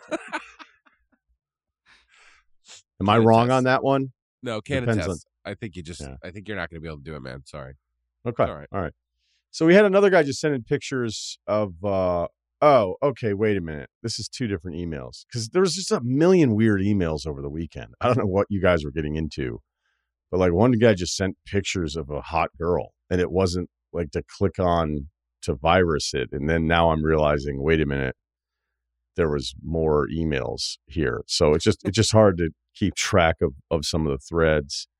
Um, we had a lot of people people pretty mad at Ceruti last week, so we'll just we'll just let that go. About the Bama pick? What? Nope, nope, not about the Oh, Bama pick. Oh, oh, Um, oh, oh. maybe Bama fans, but uh, there was a few professors that were actually really upset with you suggesting because of the Shane Gillis commentary that reading makes you conservative, and then somebody sent us a study and some stats and stuff, and um, let's just say the input was appreciated, and we're probably just not going to go through it all. Did I say that was definitively a yes? I don't think I did. I just think it's another example. Like I I have like a 20, 30 minute thing on this, but there's just something like there's something incredibly true about not ever mentioning anything political because all you're going to do is piss off a portion of your audience. And, you know, I'm sure some of you would be like, well, why wouldn't you want to piss off that side? It's like, yeah, well, they're saying the same exact thing about you. And if you're, you know, at ESPN in the beginning, they were like, what? Like that guy, that guy said who he voted for. Like, what the fuck's wrong with you? You know, just all you're doing is is inviting a bunch of people that had been listening to you to question why they want to listen to you because people are so passionate about it. So um, even with the Shane Gillis commentary and us laughing about it, and the fact the reason I even brought it up is because I saw Shane Gillis live and Big Cat nudges me while he's going on this rant about once you read history, because it, Big Cat knows how much I love to read about history. And he's just looking at it because he's talking about you, dude. He's talking about you. And uh, I thought that was kind of funny. And then it kind of turned into something else. And, you know, here we are. So Wait, I, I, don't, even- I don't even confused think it's worth it, but go ahead. Go ahead. I'm, I'm just. Could I, could I at least? What are they mad at me about? That I that I that I was like that I had this this flag that I thought was the U.S. men's national team flag. Like, what what's there to be? I saw a couple guys over the weekend that were like tweeting at me, being like, "Dude, Tea Party started like five years before that. You're ignorant." I'm like, you know, if I was real locked in on the Tea Party timeline, maybe that would be more of an indicator that I was a huge asshole. This is why I didn't want to do it. I'm sorry. Like, I I don't. I wasn't even talking about that. I was leaving that one alone because we had Okay. plenty of feedback on that one too. Uh, I was keeping it strictly to uh, assorted professors that were upset that they felt like we were generalizing, even though we weren't. We were referencing the Shane Gillis uh, joke. So I always wonder if people lie about their backgrounds in these things. I mean, it's not a tweet, so maybe they're sending you from an edu email, but I always wonder if people are like, "Oh, yeah, actually, uh, my dad did this for years, and I'm also an expert." And it's like, well, maybe you're just upset about it too. I, it's hard to verify some of these things. Are you, like, are we getting .edu emails, or are these just, you know, somebody who like would sound better if they were a professor? It's a really good point on Twitter. I would not believe it. Uh, some of these emails were specific enough, and I wasn't even looking at the .edu where I felt like it was professors just trying to give us a different perspective on it. And whenever anybody kind of goes resume on you to win an argument, like I forget, I forget who it was, but somebody was making an argument about the economy. He was a public figure, and then somebody else told him that he was wrong. And then he was like, "Well, I do have an econ degree." It's like, so what does that mean? You're just right about everything now? Yeah, Just cool. every economic debate, you just win. You know, imagine me arguing politics with somebody and then being like, "Well, I did study poli sci at UVM." Right, Tony Soprano. I got a semester and a half of college. I understand this psychology bullshit. Right. like actually the electoral college does not work that way. Um, I am a poli sci major, do have a degree. I would never ever do that. So, all right. Um, Yeah. Let's just get to balding. Way simpler. Everybody's on the same page with that one, although some people aren't. All right. 27 5 7 135. Quick. Inside slot guy, quick routes. Not a lot of great pickup hoops uh, comparisons at my size, so I'll go softball instead. Hit lead off for my squad, and teammates have caught me to Tony Gwynn because I get on base all the time, but only hit singles. That's great. Huge fan. Been listening since middle school when I put on Scott and Ryen while I did my homework. Well, this guy couldn't fade us because he was 12. Um, he did it. This is while he did his homework, which is a random fact be relevant later. So you did your homework watching us. All right. I had a weird Saturday morning, and I need the advice of the council. Was shaping up to be a pretty standard one. Get out early to run a few errands before the college football games kicked off.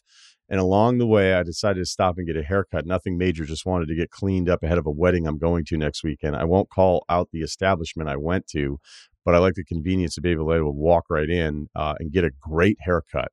I check in online while I'm at the store, and when I arrive, I get matched up with the only available stylist. I'm not really concerned about it. My haircut is pretty simple and things usually go smoothly. She sits me down in the chair and asks me what I want, goes to work. As she gets started, she's making no effort to chat with me. I'm fine with this for the record, as I'm kind of an introverted guy and cringe every time I'm asked what I do for work or have any plans for the day.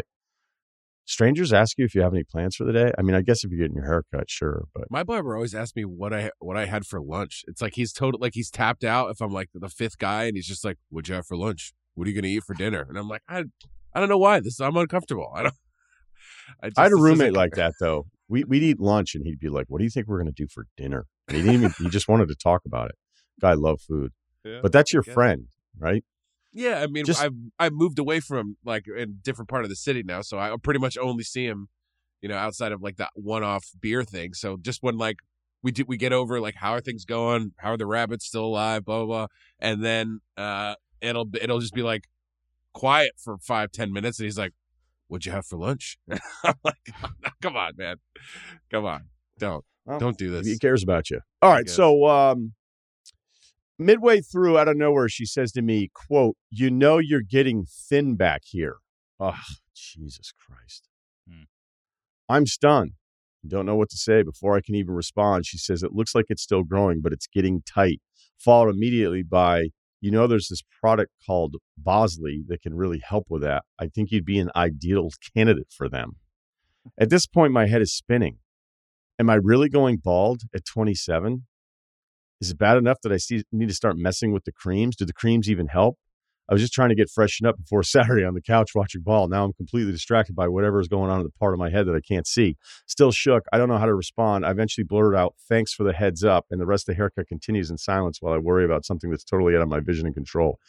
After she finishes, she walks me to the register to ring me up. On the way, though, she stops by the shelf with all the hair products they have for sale. She points out the five ish different Bosley products they have on the shelf and lets me know which one she recommends for me, saying, if I use it, I'll see results in as little as two weeks. What is her name? Amanda Bosley? What the fuck? Yeah.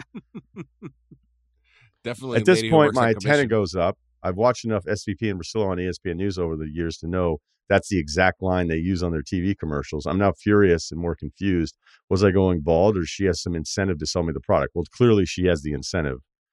I declined to buy the product, paid for my haircut, got the hell out of there. I just want to put this behind me. Don't we all? But now I'm going to spend the rest of the weekend at least thinking about it. Yes, you will. And beyond that weekend, likely. So here's where I ask for advice. What do you guys think? Should I be concerned about this or am I being scammed? Also, should I ever go back to this establishment again, knowing they made me worry about this, but what was supposed to be a beautiful and relaxing Saturday? Attached is a picture for your review. Thanks in advance. Um, he gives us some stats.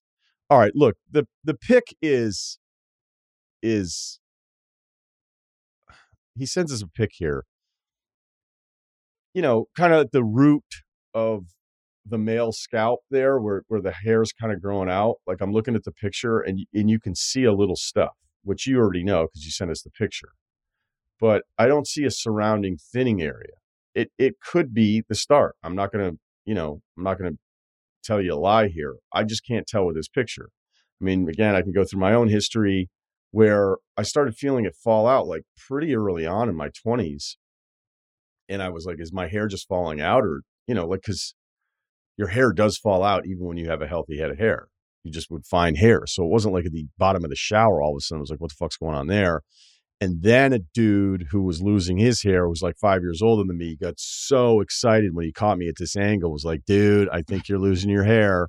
And he did it right in front of everybody. I think he was pretty drunk. And of course, I'm like, no, I'm not. I thought I could just, if I was just confidence, uh, confident enough, it would stop the hair loss. I was like, I'm not. I'm not. It's like when I get sick, I'll be like, I'm not sick. Nope. Unlock 'Cause- some 'cause sort of Not hormone that just fixes it. right? Like, wait a minute, am I sick a little? Nope, I'm not sick. Right? I believe in that stuff. It doesn't work with hair, apparently. So then there was a time where when I was working for the minor league baseball team, I was there was a picture of me out in the field during a night game. I don't know, I was probably fucking fixing a fence in between innings. and there was a picture of me and it was just under, you know, baseball stadium lights and I saw my head, I would go, whoa. I'm like, what the fuck is going on there?" You are sick, dude. Right. I'm like, that looks weird. And then another buddy checked it later that year, and I was like 26, turning 27. And then it was like, okay, this is on. And then it was just that patch for a long time. And so I remember even when I was still in Vermont, it was falling out. I asked the hairdresser, I was like, hey, like sometimes I feel like my hair's like, what's going on back there? And I think she was a little sweet on me. And that's the thing is I think if the the hairdresser, in this case stylist, bro, are you blowing your nose on the show? Well, I got to do it because uh, sometimes they don't. If they don't see it, then they won't fucking edit it out, and then there's a bunch of sniffles in uh, and a and a nose blow, and so I need to do it where the producer could see it because otherwise, if it's not super overt, it'll just stay in there. Now that you know. All right. Well, let's leave that one in. Definitely. Okay. Um, Okay, But- got it. Kyle's All right, you got- sick, everyone got Kyle's been that one? hurt. there was a lot of feedback. There was a lot of feedback on on Friday's episode that that you somebody they couldn't tell because it's audio. They're like, was somebody dying the whole time? There was Uh, That's what I'm that. saying. Yeah. It's it's got to be edited out to the to the Okay. folks uh, behind the scenes here. Okay. All right. So uh to keep it moving here, she I don't think was telling me the truth because she liked me as a customer and whatever. So I don't think you're in immediate danger here, but if it's going to bother you this much, again, when it happened to me, it was like 20 years ago. There are things that can, I'm not saying you got to book a flight to Turkey here, but there are things that I believe can help. As far as, you know, I've already done the rant a million different times, the foams, the creams, the whole thing didn't happen. I tried to get Propecia and the doctor like told me to fuck off. And then I was like, I think I want to start training MMA. And he's like, no. And I was like, what is going on? My shoulder's messed up. Can we get that fixed? And he was like, no. And I was like, wow, this has been super helpful. I'm going to be a pussy and bald. So, um, so I, I think you need to get to somebody who's not trying to sell you a ton of products on the way out. That's not going to make, make you feel great. Like the first time you realize it might be on, I don't wish that on my worst enemy. I just don't. And, you know, whatever we had to go through for those of us that lost our hair, and especially for me, it was like, well, at least I'm not on TV was always the joke of my friends. But like, well, at least you're not going to work somewhere where losing your hair would be a problem. And they would all laugh. And I'd be like, yep, cool. Um, it really bummed me out. It was something I was thinking about. It was something. So to avoid that potentially, and it may not be avoidable, but in this case, I think there are some things that are less dangerous that you can actually talk to somebody about here. Uh, the picture's not terrible, but it's undecided. From uh, uh, it's also not great. All right, it's also not great because I don't know what it looked like before that. What is that? What does the back of your dome look like five years ago? Because I see a little spot, but I don't see the thinning rings. And some people actually have that sort of spot, that little cowlick, that little spot that just sort of exists where you're always at a certain angle going to see the scalp. And that's what your yours kind of, kind of looks like right now. And I have no other comp because you probably didn't take this picture of the back of your head when you were 17. Right? Because why would you? It's definitely it's Right. it's it's definitely uh an incentive of this person to be like you know to prey on the insecurities of dudes by just blindsiding them with like hey just so you know it's not going so great back here. But in the same breath be like also this corner right here has got the $70 products. This one's $100 if you really don't want to lose it. And it's like that's probably not the place to make all your decisions but um would you be would i be correct in assuming that this game is kind of a lot more about preventative stuff than regenerative stuff I know Yes. Right. So it might be a good time to start doing this, but I don't think, you know, Pam at Supercuts or wherever you went is like the person to shepherd you through this. So I think I don't know, go like make a make an appointment somewhere, Mhm. and then you know with somebody who's like maybe a some sort of medical person who like isn't just like trying to rack up their commissions on top of their you know thirty five dollar walk-in haircuts. Yeah, isn't there some kind of like online consultation thing you can do, and they'll just send? I'm pretty sure they just send like creams to your door. You just put them in your hair, and I don't know. The commercials look great. I, I, Well, okay, but I don't I don't know about any of that stuff. I never dabbled in that world. I got into the, you know, fuck them. I got into the Rogaine foam game and then didn't do shit. And then that's when later on Rogaine foam sent reps because they were doing a big buy at ESPN. I saw the guy in the hallway and then he's like, looks like you could use some foam. And I wanted to fucking tackle him. Like I could use some it was- different kind of foam actually. Right. Like, I actually been using your product and it sucks big time. But I wasn't going to blow the deal for the sales guys because I like the sales guys other than they always Yeah. keep all the tickets. Yeah. So Silo's got a vendetta and he tanked the deal. Oh, I just was like tr- right hand trembling. Um, Saving Private Ryan, you know, just like eh. so. Look, you can get on it, but like to Rudy's point, I don't know that world. I don't know that world. I don't know if the these. I see the ads for. Look, the exact the ads exist back in the day. Like when Van Pelt and I talked about it, he's like, "Did you ever order the DVD from the place?" And I was like, "Yeah, the transplant one." Like ordered it, watched it, seemed pretty I great. glanced at it. Yeah. And then I then I saw a guy at the gym doing tricep pushdowns who had like the equator one inch above his eyebrows of stitched in seating, and I went, "What? What is that?" He's got like a Teresa from Housewives brow, and I'm like, I, I don't want that. Like, I was like, I'm out. I'll just, I'll just try to, I'll just try to have big arms. Okay. All right. I think we covered a lot of stuff. I don't know that Yeah. you're going to feel any better, but all right. This one's really weird. It isn't, but it is. Okay. Uh 27 male. Okay. Thank you for that. 6'4, 203 pounds. I like how guys are weighing in right before they, they send an email. Uh, I focus more on higher reps at the gym, so I don't have an impressive personal best. Uh, I can do 40 push ups and eight pull ups in a row. I'm surprised if you can do 40 Nice. push ups in a row that you can only do eight pull ups in a row. I would, I mean, eight's good, but 203 pounds, long arms though, probably. So uh, I broke up with my. So now that we've shit on your pull ups, uh, so I broke up with my girlfriend, uh, or excuse me, long term partner, I guess in this case, same thing because we have pictures. Four months ago, we're pretty serious, had a home together. The breakup was uh, the best for both of us, and I've moved on pretty quickly because things weren't working. Anyway, recently I randomly received a follow on Instagram from a pretty girl. We started chatting, and fast forward to this weekend, she stayed over. yeah, fast forward. I think she is physically stunning. She has a fantastic personality. It's obviously very early days, but things are going well. There's a catch, though. She looks incredibly similar to my ex. I've attached photos. Please don't share these. No problem. We're vault. I've spoken about it with my best mates, and every single reaction has been a mix of shock and laughter, followed by the line, You obviously have a type. What do I do? My plan wasn't to rush into a relationship, and I've been pretty happy being single, but ultimately I want to be in a relationship with the right person.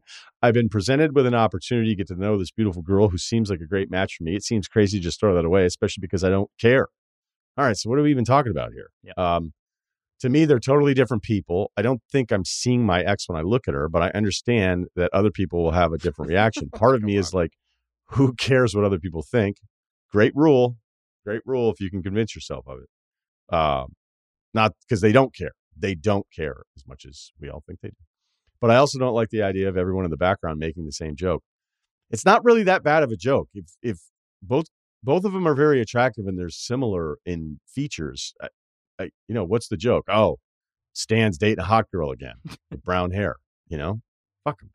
It's not even a good joke. Yeah. Yeah, yeah, yeah. That guy, that guy has a real specific range. Might not invite him to stuff. Uh, I'm 100% sure if I were to start bringing her to things people who I'm less familiar with refer to her as my ex, we would likely have to explain this multiple times. How do I talk about this with a new girl? Last twist, they know each other. What? Wow. Uh, they follow each other on Instagram. My ex likes her photos. I've never met the new girl before. Oh, I had never met the new girl before, and I don't believe they were actually close. I haven't talked about this with the new girl yet. Um, he's also going to the States for the first time in October. He's flying into LA. He wants to know if he can go to the frolic room. Dude, the frolic room. Has Hey, anyone guy- ever got more exposure? When we when we can start getting some checks here. Um, you I know, know, a couple, seriously. couple Jamesons, a couple beers fall off the truck when I'm I'm there, but that's about it. Uh, but uh, hey, some guy just uh, hustling dough donuts just sent a bunch of donuts when I wasn't there. So I love it when they get good shit when I'm not there because I just I mean that just makes me feel great. Anyway, yeah, you can totally come. No kids. Okay. Um, he wants to know if he can go, and then he, Ryen, are you interested in girls like this? Apparently, I attract them. I could set you up. nice. Perfect. He's got a he's got a great name, and he says his game is like Nene Hilario. Okay, here's the thing. He's sending the two pictures, man. I don't think they look the same. I personally, I personally think one looks a lot better than the other one. and he Oh, doesn't let me know which one is which. Oh, Oh. Yes. I was afraid at first when I was going through all of these way too fast. I was like, oh, this guy's gonna, you know, a two face. Just like, hey, here's a picture of her in one event, and here's a picture at another one. Not to say that they're not both attractive. It's just one picture's better. And I don't know that anyone it's would whichever one you want me. it to be, man. Right? Yeah, Whichever one man. you want it to be. whichever one you're dating, that's the one I'm saying is better. Uh, go ahead. I've talked too much already. Kyle? I just have a quick question. All right, really so quickly Rudy. before we Yeah, yeah. did Great. did- so we got no background other than she just randomly followed him and they just started talking and now they're now they're hooking up. Like she DM'd him. She's a, uh, you know, no, I know, but like that doesn't happen all the time. And she's also friends with your or not friends or whatever, but at least knows your ex through social circles. Like, is anybody else kind of weird out by I that? think That- girls follow each other for no reason more than guys do, though. You know, I think it's like yes. like oh, there's a mutual friend here, and you That's know true. whatever, and and so there, up, so pretty, you look great, hard eyes or something. And I don't think dudes are like like the cut of this guy's jib. Uh, see, look, it says he knows Todd. All right, maybe, maybe, maybe I'll follow him. So I, I think it's all just, yeah. I think All that's right. more, that's more of a a a, a woman thing. Uh, That's fair. almost Okay. said female there. Almost said female, but I didn't. I could tell like, you wait, almost what's said the- I was something. computing, was like, yeah. what? uh, I, I, this also could be they're from maybe the same area. Clearly, the guy's not from the states, so maybe we're talking about a a smaller city somewhere internationally. Hamlet. Yeah. Yeah, a holla. Uh, I don't. So I don't. I don't. I, I think you're right. To at least like, hey, what's the deal? But since they've already hung out and they know each other, and there's a chance that you could actually date her. Like if it were, hey, I got a follow and I'm DMing with her. I haven't met up with her yet, but she knows my ex or whatever. Like, what do I do? But I mean, all you're really asking here is, you know, you're 27, so you're still probably a little bit more concerned what your friend group thinks uh, than you should. Uh, as you, you'll learn that as you get older, which we've already covered. But I mean, this is really simple. Like, if you like hanging out with this person, and the only hang up, the only hang up is that she is from the same family tree of attraction of the girl that you previously were dating and you apparently were living with. I mean, it's it could be it could be something that's challenging where you say to her, "Hey, just so you know, you look a little bit like my ex," and people may screw that up. Um, and maybe that'll you know that could that could bum her out a little bit, but ultimately none of that stuff really matters if you're both getting along really well and you want to keep seeing this person. I mean, that would be one of the dumbest reasons ever to not continue to see somebody. Now, if you start saying like, "Hey, maybe you should wear this sweater and wear this perfume," Yeah, your hair this um, way. yeah, because some guys will like miss the person so badly that they'll like try to look for the clone replacement, and that's not even what you're doing. You know, I think Like, girls do that sometimes too a lot. They'll like try to, you know, like dress the new guy or tell him to get the haircut. in a certain or he's and just a like, terrible dresser. Yeah, he could. That's just be a also true. Yeah, Like yeah. overalls, huh? Hey, Mm. look, I got some deodorant today at CVS, Tommy Bahama again. Oh, interesting. Uh, there's a pretty good chance if your girlfriend's Ah. buying you deodorant that it's not a similarity issue. Well, I, she did just get me to switch brands. I don't like it. I'm a degree guy, but whatever. no, but that's uh, a lesson out there. If you, you start dating somebody and then they start getting you like toiletry products, you know, like what? Hey, I guess the toothbrushes were two for one. Like, Uh, hey, this portable mouthwash, you can bring it with you anywhere. it's alcohol free. Yeah. Is that was that the hang up here? Alcohol? Uh, Yeah, I but think it has uh, calcium in it. I, I think the only reason this would have been weird is if the ex was like terrible and like I don't know had stole from you or cheated on you and or like had slept with uh, your friend group like five years everyone in the friend group like five years before you guys got together like unless there was like some terrible thing attached to this ex there's really like it's not a big deal because that's when the jokes would get maybe mean and hurtful. It's like oh she looks like she's heading down the same path or something but because you said it was like a mutual breakup it was the best thing for everyone unless you know she was like a, a nightmare for your friend group to deal with like there shouldn't there wouldn't be anything more than just like oh john's got a type like you know so i think uh, in the absence of any of that kind of stuff then i think you're you're good to go here even if she you do have a type sounds like you do have a type buddy uh that's okay I think we all have types. I mean, I have a type, you know, yeah. look, attractive is attractive. So if somebody were to say to you, be like, oh, you wouldn't date somebody who looks like this, and you're like, well, wait a minute. it's not rule start ruling stuff out. But if I have a preference, or like any one of us, male, female, I don't care who you are, there's something that you're more attracted to, less attracted to. And in this case, you know, again, I don't think these pictures, I can't tell if this guy's a genius for submitting it this way and not telling me which one is which, just to see how it would play out. And if I would specifically say uh, something about it, but I'm not going to say. uh, Now, I imagine he's probably going to follow up at some point. Yeah. Well, I, I would actually, I think personally, he might know. I feel like he might. I feel like he might know. one pick is insane. Hmm. Yeah. Okay. Sorry. Well, either way, I would just say five, ten years from now, if this ends up working out, and you know, you're you said you're like a boyfriend guy. That's not. There's nothing wrong with that. I was kind of that way a little bit growing up. Um, no What's one's gonna mean? care. Like you just like to be a boyfriend. boyfriend? You're not. Yeah, you're just not. I'm not like a. You know, I'm not like a just a casual dater. Like I like to be in a relationship. Right. For in high school, I was kind of like that. Um, and but either way, it doesn't matter. It doesn't matter. Uh, Leave me alone. if this works out five to ten years from now, no one's going to remember that at all. Like, no one's going to care that she looked like your ex, like she's your she's your wife or your fiance or whatever, or the girl or the or the person that you have kids with. None of that shit matters in five years. It's only in your head for like right now. So it's not a reason to be held up by it at all. Right. And because you're a guy, if your kids look like your ex, science tells us you're fine. okay, that's life advice. Thanks to Kyle. Thanks to Steve. Thanks to Stefan. Back Monday, Wednesday, and Fridays now for football season. Please subscribe. To Ryen Russillo Podcast, Ringer Spotify.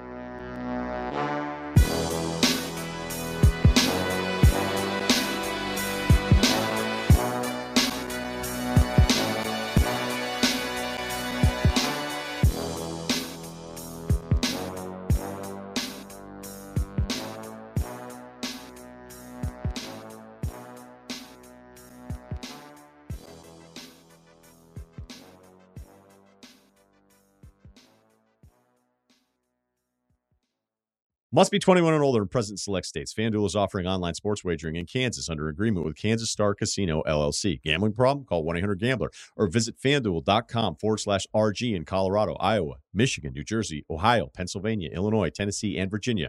Call 1 800 Next Step or text Next Step to 53342 in Arizona, 1 800 789 7777, or visit ccpg.org forward slash chat in Connecticut, 1 800 9 with it in Indiana, 1 800 522 4700. Visit ksgamblinghelp.com in Kansas. 1 877 770 STOP in Louisiana. Visit mdgamblinghelp.org in Maryland. Visit 1 800 gambler.net in West Virginia or call 1 800 522 4700 in Wyoming. Hope is here. Visit gamblinghelplinema.org or call 800 327 5050 for 24 7 support in Massachusetts or call 1 877 8 HOPE NY or text HOPE NY in New York. This episode is brought to you by Lululemon.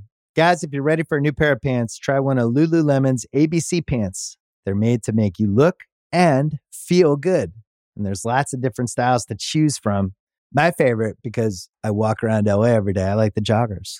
I'm not jogging, I'm just walking fast. But if you're working out, I would try them out. And if you want something a little sleek, maybe business like, maybe try the ABC Slim Fit trouser. But I am a joggers guy. I just, once COVID happened, I was just like, I'm, I want to wear jogging pants and joggers and all kinds of soft pants as much as I possibly can, especially when I'm working out. Ultra comfortable and versatile. ABC pants are really in a league of their own. Buy a pair right now at lululemon.com.